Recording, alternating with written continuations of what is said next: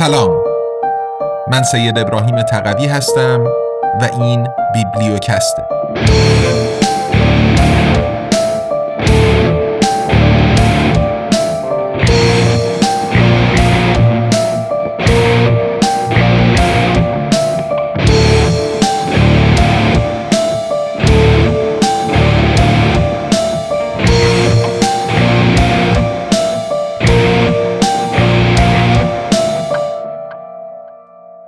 امپراتوری ای. قدرت جهانی بیوجدان. نوشته دانیل گنزر برگردان و صدای سید ابراهیم تقوی.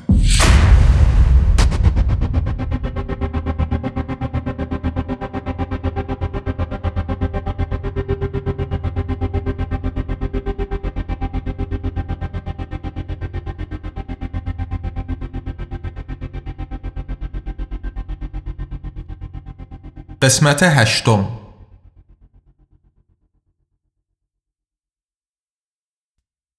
فصل چهارم استثمار بردگان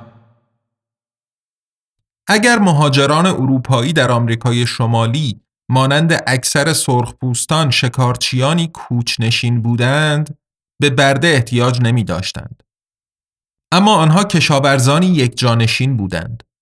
روی زمین کار می کردند و در کشتزارهای بزرگ تنباکو، نیشکر، پنبه و برنج پرورش می دادند.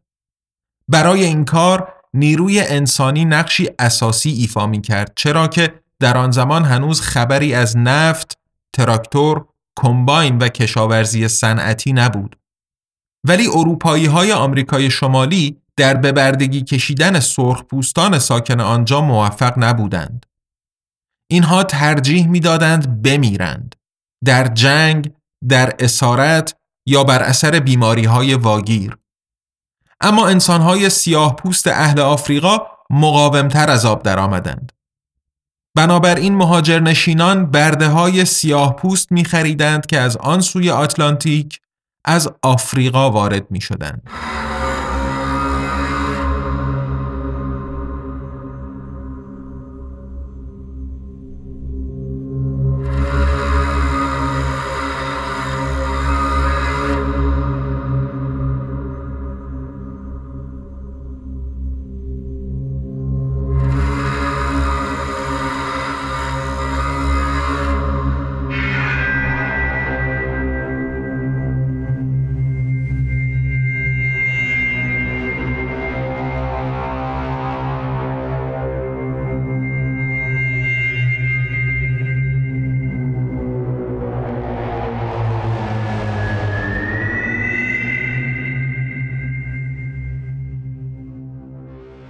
ربایش دوازده میلیون آفریقایی تجارت برده از سوی قدرت‌های استعمارگر اروپایی پرتغال، اسپانیا، هلند، فرانسه و انگلستان صورت می گرفت تا بتوانند در مستعمراتشان در آمریکای شمالی و جنوبی با نیروی کار ارزان مواد خام تولید کرده و در مقیاس بزرگ کشاورزی کنند.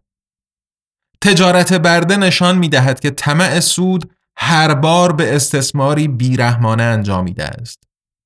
تجار سیاه پوست برده سیاه پوستان دیگر قبایل غرب آفریقا را به اسارت گرفته پس از راه پیمایی زجرآور و اغلب مرگباری به مسافت صدها کیلومتر به ساحل غربی آفریقا رسانده و آنجا به اروپاییان سفید پوست می فروختند که بردگان را محصور مانند احشام و به یکدیگر زنجیر شده سوار بر کشتی به آمریکا می بردند. از سال 1500 تا 1850 حدود 12 میلیون آفریقایی برخلاف میلشان از اقیانوس اطلس گذرانده شدند که از این تعداد حدود یک میلیون نفر به ایالات متحده رسیدند. بریتانیایی ها بزرگترین تاجران برده سیاهان را کالا می دیدند. پیش می آمد که بخشی از محموله انسانی در میانه اقیانوس اطلس به آب انداخته شود وقتی که ذخایر آزوقه و آب کفاف نمی‌دادند یا بیم شیوع بیماری های واگیر می رفت.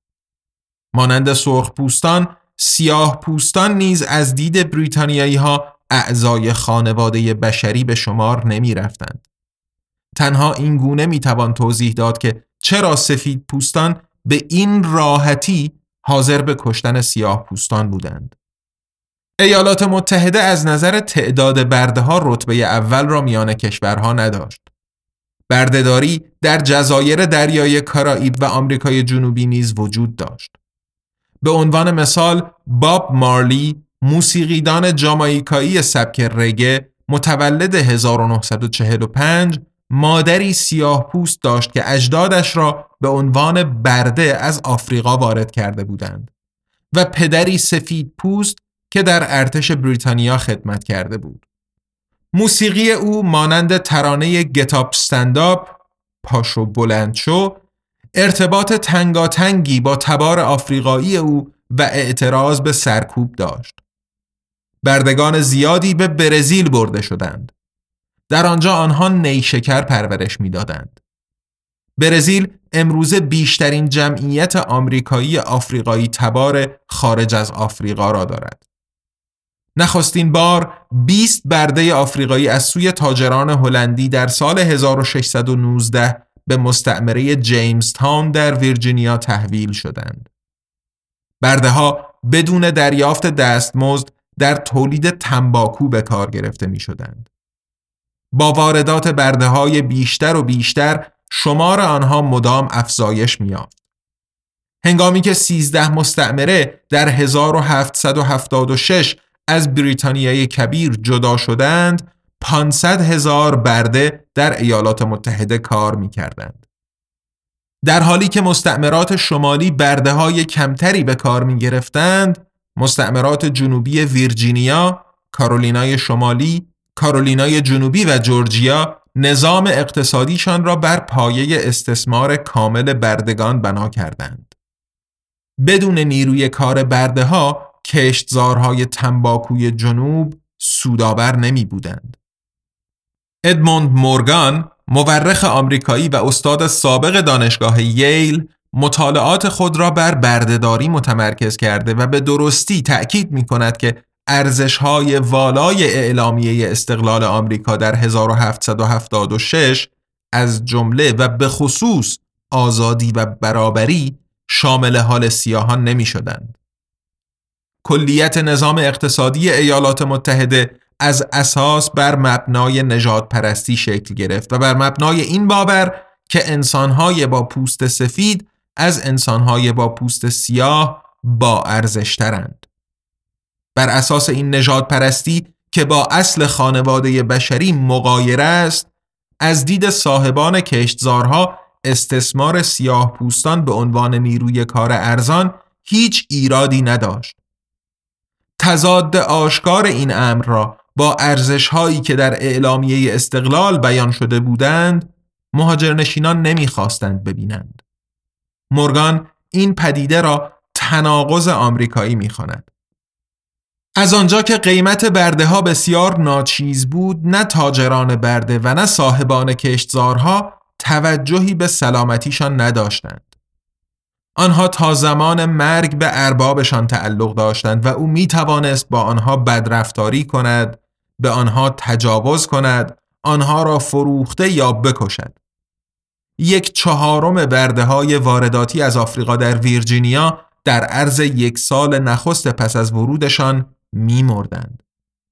اگر بردگان سیاه پوست علیه این بیعدالتی و استثمار در صدد دفاع از خود برمی آمدند صاحبان کشتزارها آنها را شلاق می‌زدند یا به دارشان میآویختند. در کارولینای جنوبی و جورجیا بردگان برنج کشت می کردند و به این ترتیب سود صاحبان کشتزارها را افزایش می‌دادند. کاشت برنج به سرعت گسترش یافت. خیلی زود تعداد سیاهان در کارولینای جنوبی بیشتر از سفیدها شد.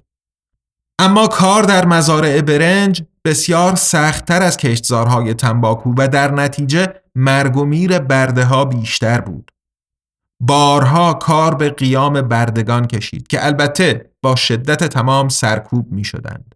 چرا که صاحبان کشتزارها هرگز برده ها را نه انسانهایی هم شعن خیش بلکه مایملک شخصی خود و کالا می دیدند.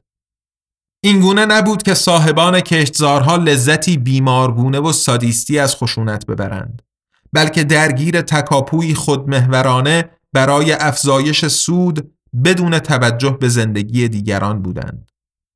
مورخ آمریکایی آیرا برلین استاد سابق دانشگاه مریلند توضیح می دهد منشأ بردهداری در کشتزارها توطعهای با هدف خار ساختن انسانهای سیاه تحقیرشان رفتار وحشیانه با آنها یا تنزل شعن اجتماعیشان نبود اگرچه تمام اینها رخ داد. این بوی گند اخلاقی بردهداری نمی‌تواند هدف واقعی اسارت آمریکایی را پنهان کند. بهرهگیری از نیروی کار عدهای کثیر برای ثروتمند و قدرتمند کردن عدهای قلیل. آز و منفعت طلبی اصول پیشبرنده بردهداری بودند. این اصل والای اعلامیه استقلال که همه انسانها برابر خلق شده اند نادیده گرفته شد. صاحبان کشتزارها با بهرهگیری از بردگان که برای کارشان مزدی پرداخت نمی کردند ثروتمند شده و به این ترتیب به طبقه صاحب نفوذ سیاسی در مستعمرات ارتقا یافتند. برای حفظ امتیازاتشان و تحکیم دستگاه استثمار آنها جایگاه های کلیدی سیاسی در جمهوری نوپا از جمله کاخ سفید را در اختیار گرفتند. نخستین رئیس جمهور ایالات متحده جورج واشنگتن که از 1789 تا 1797 در کاخ سفید حکومت می کرد یک نجات پرست و بردهدار بود. در صورت دقیقی از داراییهایش واشنگتن در کنار اسامی اسبهای محبوبش نام بردگانش را نیز فهرست کرده بود. توماس جفرسون نویسنده اعلامیه استقلال آمریکا اگرچه همه انسانها را آزاد و برابر اعلام کرده بود اما همزمان با تصدی ریاست جمهوری در کاخ سفید از 1801 تا 1809 صدها برده آمریکایی آفریقایی تبار در املاک خود در ویرجینیا داشت. همینطور برای چهارمین رئیس جمهور آمریکا جیمز مدیسون در کاخ سفید از 1809 تا 1817 و پنجمین رئیس جمهور جیمز مونرو در کاخ سفید از 1817 تا 1825 نیز بدیهی بود که برده داشته باشند. همینطور اندرو جکسون در کاخ سفید از 1829 تا 1837 و رئیس جمهور جان تایلر در کاخ سفید از 1841 تا 1845 کاملا بدیهی بود که بردهدار باشند چرا که به طبقه ثروتمند تعلق داشتند صاحبان سفید پوست کشتزارها در ایالات متحده از هیچ چیز به اندازه قیامهای بردگان نمی ترسیدند. در جزایر دریای کارائیب بردگان سیاه پوست علیه قدرت استعماری فرانسه قیام کرده و در 1804 جمهوری آزاد هاییتی را بنیانگذاری کرده بودند. این خبر در ایالات متحده نیز پخش شد. یکی از موفقترین قیام ها در تابستان 1831 در ویرجینیا به رهبری واعظی سیاه پوست به نام نت ترنر شکل گرفت. 75 مرد در آن شرکت داشتند. آنها ابتدا مالکان سفید پوست خود را به قتل رساندند و سپس مسلح به تبر، چاقو و تیشه از اقامتگاهی به اقامتگاه دیگر رفته و نزدیک به شست سفید پوست را به قتل رساندند پیش از آن که به دست شبه نظامیان و پارتیزانهای سفید پوست کشته شوند. به تلافی این اتفاق صدها برده به دست سفید پوستان به قتل رسیدند. نت ترنر نیز به دار آویخته شد. آن زمان این باور رواج بسیار داشت که سفید پوستان و سیاه پوستان هرگز نخواهند توانست مسالمت آمیز در کنار یکدیگر زندگی کنند. از این رو در این باره نیز اندیشیده شد که بردگان سیاه پوست را بار دیگر از آتلانتیک عبور داده و به آفریقا بازگردانند. رئیس جمهور آمریکا جیمز مونرو در دوران زمامداری خود از تأسیس یک مستعمره برای بردگان سابق در آفریقا حمایت کرد. مونرو خود نیز یک بردهدار اهل ویرجینیا بود و به هیچ عنوان از اساس مخالف بردهداری نبود. اما می‌خواست که بردگان دست کم امکان مهاجرت به کشوری متعلق به خود را داشته باشند. در سال 1824 مستعمره لیبریا تأسیس و پایتخت آن به افتخار رئیس جمهور آمریکا مونروویا نامیده شد. اما اکثریت برده های زاده ایالات متحده خواهان مهاجرت به کشوری غریب نبودند بلکه قصد داشتند در ایالات متحده برای حقوق مدنیشان مبارزه کنند. بردهداری در ایالات متحده ابتدا در ایالاتی لغو شد که در آنها تعداد اندکی برده وجود داشت و نخبگان اقتصاد به نیروی کار ارزان وابسته نبودند. ایالت ورمونت اولین ایالتی بود که در سال 1777 بردهداری را به حکم قانون ممنوع اعلام کرد و به دنبال آن ماساچوست، نیو همشایر و دیگر ایالات شمالی مانند نیویورک نیز چنین کردند. اما آمریکایی های آفریقایی تبار در شمال حتی پس از لغو بردهداری هم دچار تبعیض بودند و به هیچ وجه به عنوان اعضای برابر خانواده بشری با آنها رفتار نمی‌شد. دادگاه عالی در سال 1858 در حکمی مناقشه برانگیز اعلام کرد آمریکاییان آفریقایی تبار مخلوقاتی چنان پست هستند که هیچ حقی که یک سفید پوست ملزم به احترام به آن باشد ندارند. حتی در مناطقی که بردهداری لغو شده بود هم همان گونه که در سیستم آپارتاید آفریقای جنوبی سیاه پوستان شهروند درجه دو قلمداد می شدند. آنها اجازه نداشتند رأی بدهند. در دادگاه به عنوان شاهد حاضر شوند. با غیر هم نژادشان ازدواج کنند و یا در مناطقی زندگی کنند که اکثریت ساکنانش سفید پوست بودند. بسیاری از سیاه پوستان جدا از جامعه در محله هایی فلاکت زده در فقر شدید زندگی می کردند. به ویژه کودکان آمریکایی آفریقایی تبار در شمال با این خطر روبرو بودند که ربوده به جنوب منتقل و آنجا به عنوان برده فروخته شوند.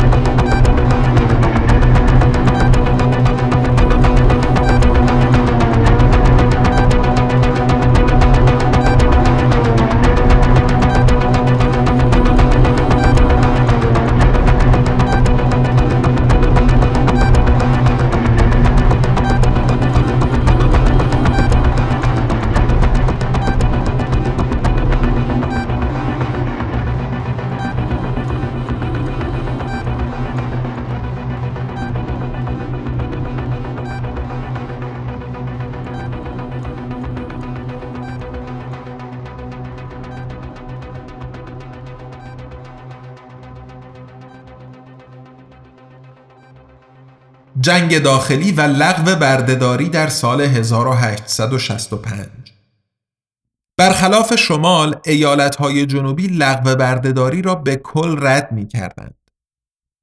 مالکان کشتزارها در ویرجینیا، کارولینای جنوبی، جورجیا، آلاباما، میسیسیپی و لویزیانا برای مخالفتشان دلایل محکمی داشتند. چرا که در 1860 در هر یک از این ایالات حدود 400 هزار برده کار می کردند. کشت برنج و تولید پنبه با تکیه بر نیروی کار بردگان به شاخه های اقتصادی پرسود و جذاب سرمایه بدل شده بودند. هنگامی که آبراهام لینکلن یک مخالف علنی بردهداری در 6 نوامبر 1860 به عنوان رئیس جمهور انتخاب شد، کار به شکافی عمیق در ایالات متحده کشید. ایالتهای جنوبی همچنان بردهدار از ایالات متحده خارج شده و کشور خود را تأسیس کرده و ایالات معتلفه آمریکا نامیدند. Confederate States of America CSA هنگامی که شبه نظامیان جنوبی در آوریل 1861 به پایگاه فورت سامتر ارتش یورش بردند آتش جنگ داخلی برافروخته شد. در جنگ داخلی آمریکا از 1861 تا 1865 نیروهای ایالات شمالی علیه ایالات جنوبی جنگیدند. به عنوان فرمانده کل قوا رئیس جمهور لینکلن در سپتامبر 1862 طی دستوری به تمامی بردگان ساکن ایالات شورشی جنوبی آزادی اعطا و اینگونه CSA را تضعیف کرد. جنگی بسیار خونین بود چرا که هر دو طرف به جمعیت غیر نظامی نیز حمله می کردند. همچنین برای نخستین بار در تاریخ جنگ های غرب مینهای زمینی، اجدر، ناوهای زرهی، مسلسل و حتی نخستین زیردریایی به کار گرفته شدند. جنگ پنج سال به طول انجامید و بیش از 600 هزار قربانی گرفت. جنگ داخلی به این ترتیب بیش از هر جنگ دیگری که ایالات متحده در آن مشارکت داشته است تلفات آمریکایی داشت. برخی آمریکایی ها به جنگ داخلی اعتراض کردند. ازرا هیوود نویسنده در 1863 نوشت جنگ اشتباه است.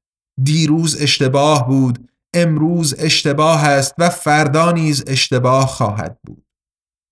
به عنوان عضوی از جنبش صلح کوچک ایالات متحده هیوود برای لغو بردهداری و اعطای حق رأی به زنان مبارزه کرد و از اساس با خشونت مخالف بود.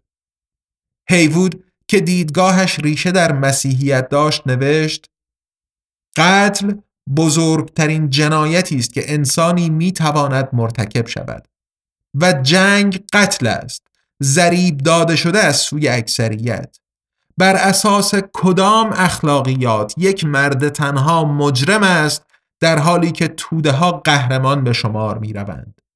دفاع از خود درست است اما تا چه اندازه از خیشتن خیش را می توان نجات داد؟ خیشتن انسانها از جسم و روح تشکیل یافته است. اگر زندگیشان را با گناه نجات دهند روحشان را از دست می دهند اگر جانشان را از کف بدهند چون به حقیقت وفادار مانده اند روحشان را نجات داده اند من تصمیم گرفتم به روحم وفادار بمانم. ولی اکثریت صدای جنبش صلح را نشنید و جنگ کرد. مورخ آمریکایی آلن دالی بر این باور است که اگر جنگ داخلی نسلی کامل از مردان جوان را به کشتن نداده بود جنبش کارگری در شمال صنعتی شده علیه کارفرمایان خود دست به اسلحه برده و جنگی طبقاتی آغاز می کرد. چرا که به واقع تنش شدیدی میان طبقه مرفه و کارگران وجود داشت. یکی از منفورترین کارفرمایان بارون راهزن سرمایهدار جی گولد بود. مالک شبکه خط آهنی به طول 24 هزار کیلومتر. نسبت به قشر ضعیف گولد احساسی جز تحقیر نداشت و گفت من می توانم نیمی از طبقه کارگر را استخدام کنم تا نیمه دیگر این طبقه کارگر را تیرباران کنند. پس از جنگ داخلی ایالات جنوبی بار دیگر به ایالات متحده الحاق و ایالات معتلفه آمریکا منحل شد. آبراهام لینکلن در آخرین سال جنگ برای بار دوم به ریاست جمهوری انتخاب شد و در سخنرانی آغازین دومین دوره ریاست جمهوریش اعلام کرد که به صلح امید دارد. در ایالات متحده ولی همینطور با دیگر کشورهای جهان. لینکلن گفت بیایید مراقب کسانی باشیم که جنگیده اند و همینطور بیوه ها و یتیمانشان. بیایید هر کاری را انجام دهیم که به صلحی پایدار و عادلانه میان ما و دیگر کشورها می انجامد. اما آن صلح جهانی را که آرزو داشت رئیس جمهور لینکلن خود تجربه نکرد. هنگامی که در چهارده آوریل 1865 همراه با همسرش به تماشای تئاتری در واشنگتن رفته بود، یک هوادار متعصب ایالات جنوبی با تپانچه از پشت سر به او شلیک کرده و او را به قتل رساند. پس از پایان جنگ داخلی با تصویب سیزدهمین متمم قانون اساسی در سال 1865 بردهداری در سراسر ایالات متحده برای همیشه لغو شد. در این متمم آمده است نه بردهداری و نه کار اجباری اجازه ندارند مگر به عنوان مجازات برای جرمی که شخص در یک دادگاه برای ارتکاب آن مجرم شناخته شده باشد در ایالات متحده یا در هر منطقه تحت حاکمیت قانون آن صورت پذیرند. به این ترتیب برای نخستین بار در تاریخ ایالات متحده مردان سیاه و سفید در برابر قانون برابر شناخته شدند. اما نه زنها و سرخ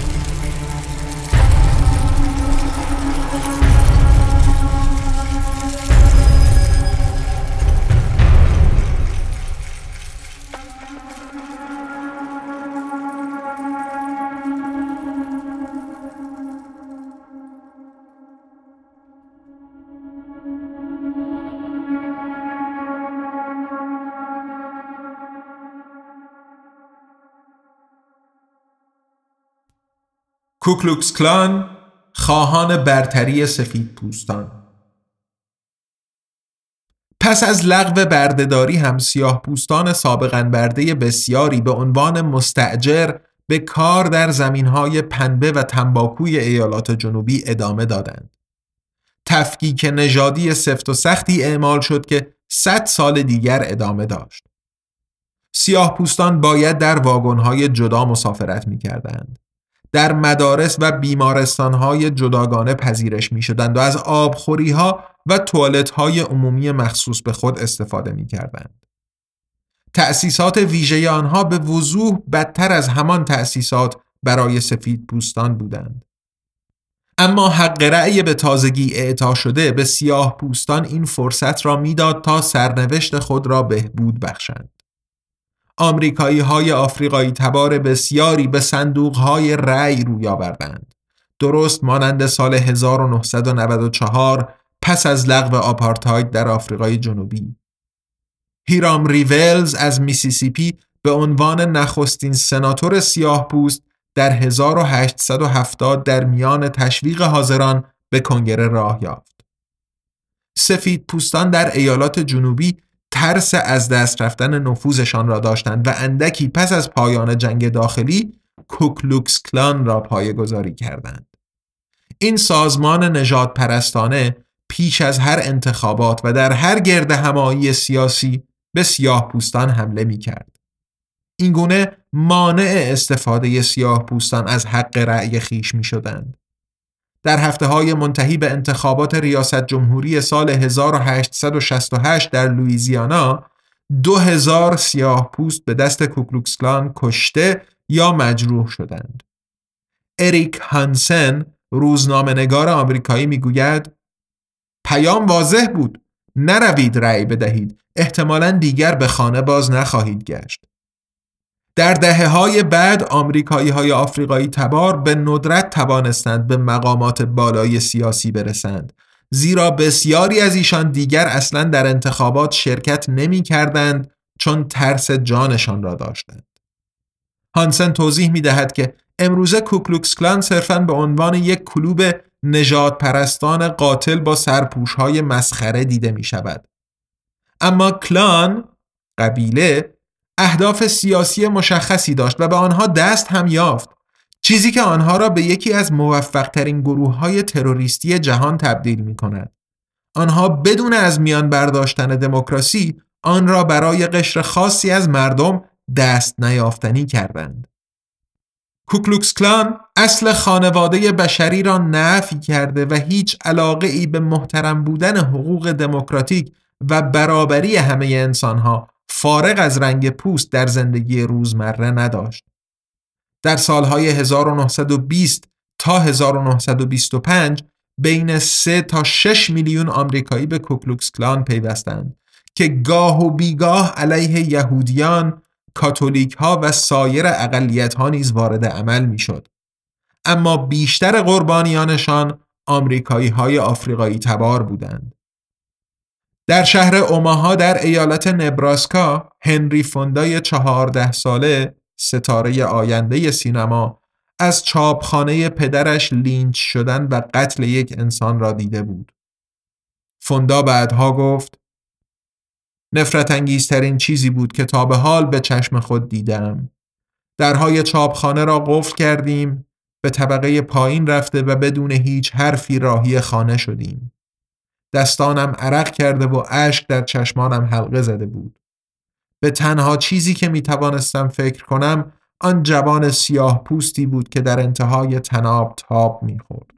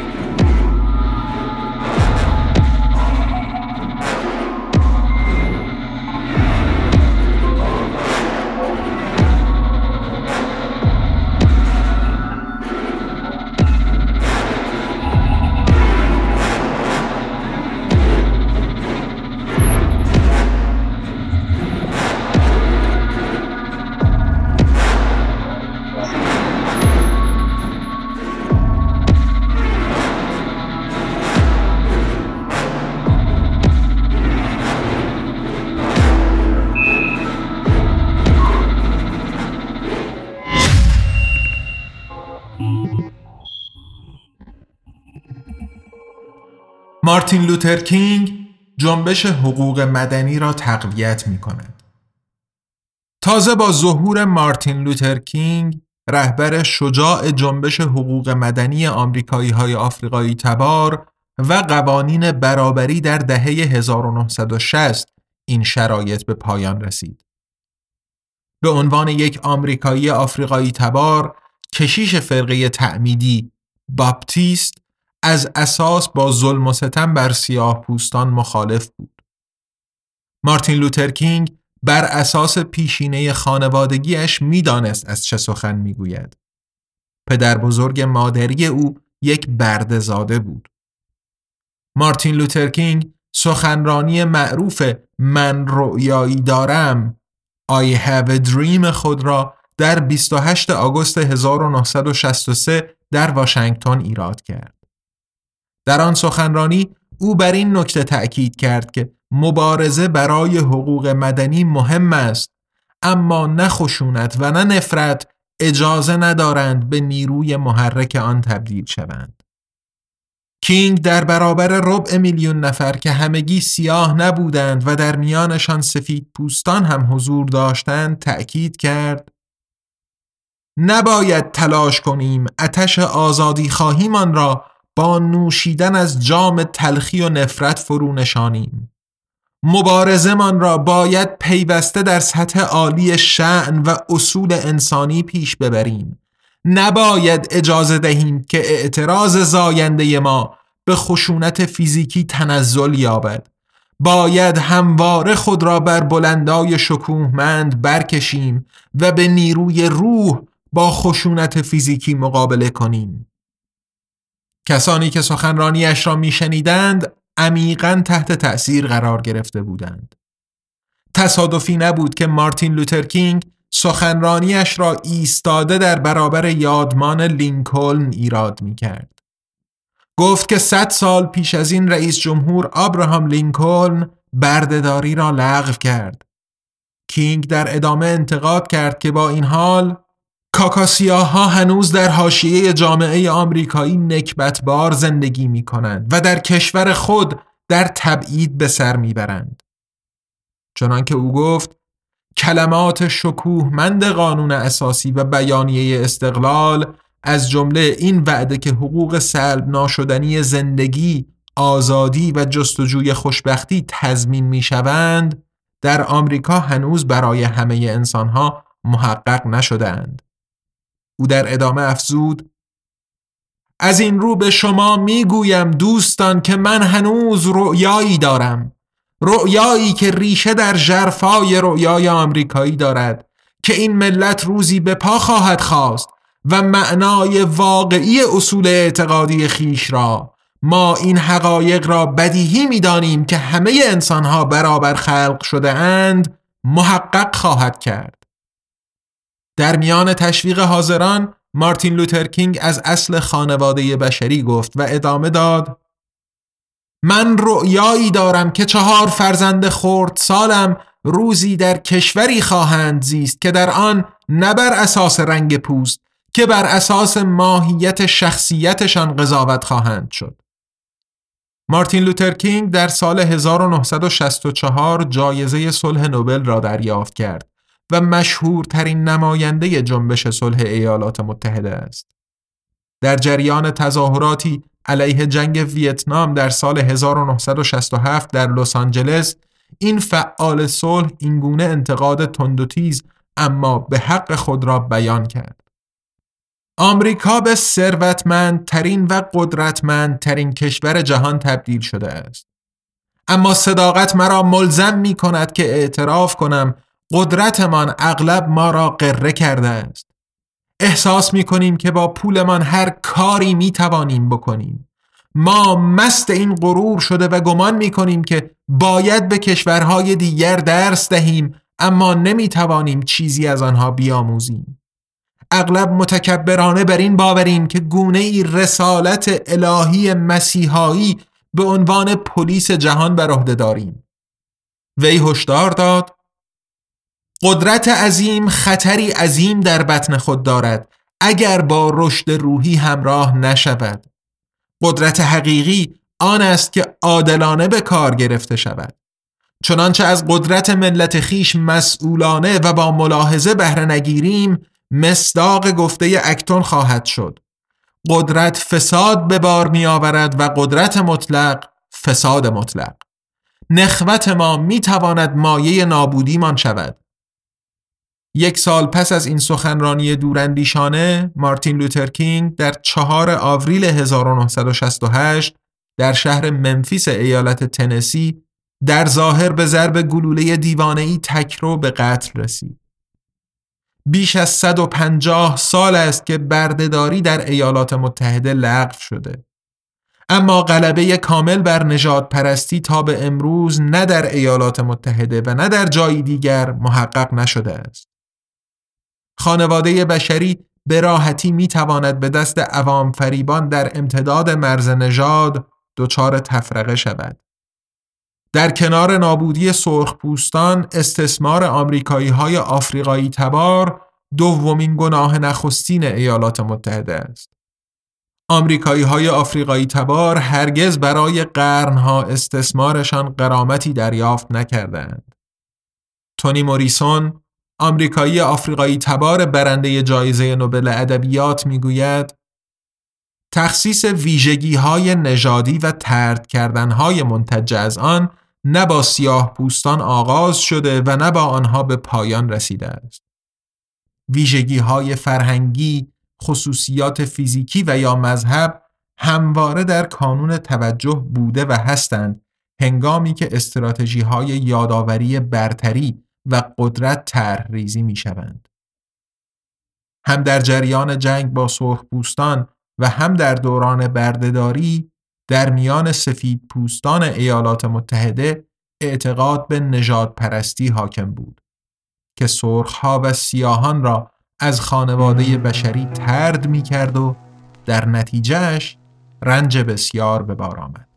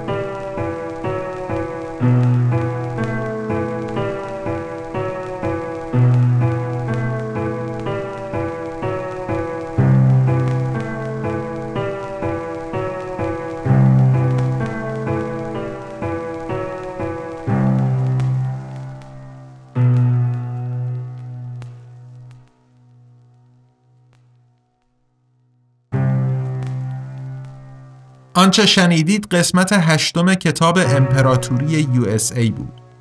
نوشته دکتر دانیل گانسر که با ترجمه و صدای من سید ابراهیم تقوی در فصل چهارم پادکست بیبلیوکست میشنوید. پی‌نویس ها و منابع استفاده شده در متن کتاب در هر قسمت رو می‌تونید تو لینکی که در توضیحات پادکست اومده مشاهده بفرمایید. بیبلیوکست زیر مجموعه ای از انتشارات آزادنامگانه.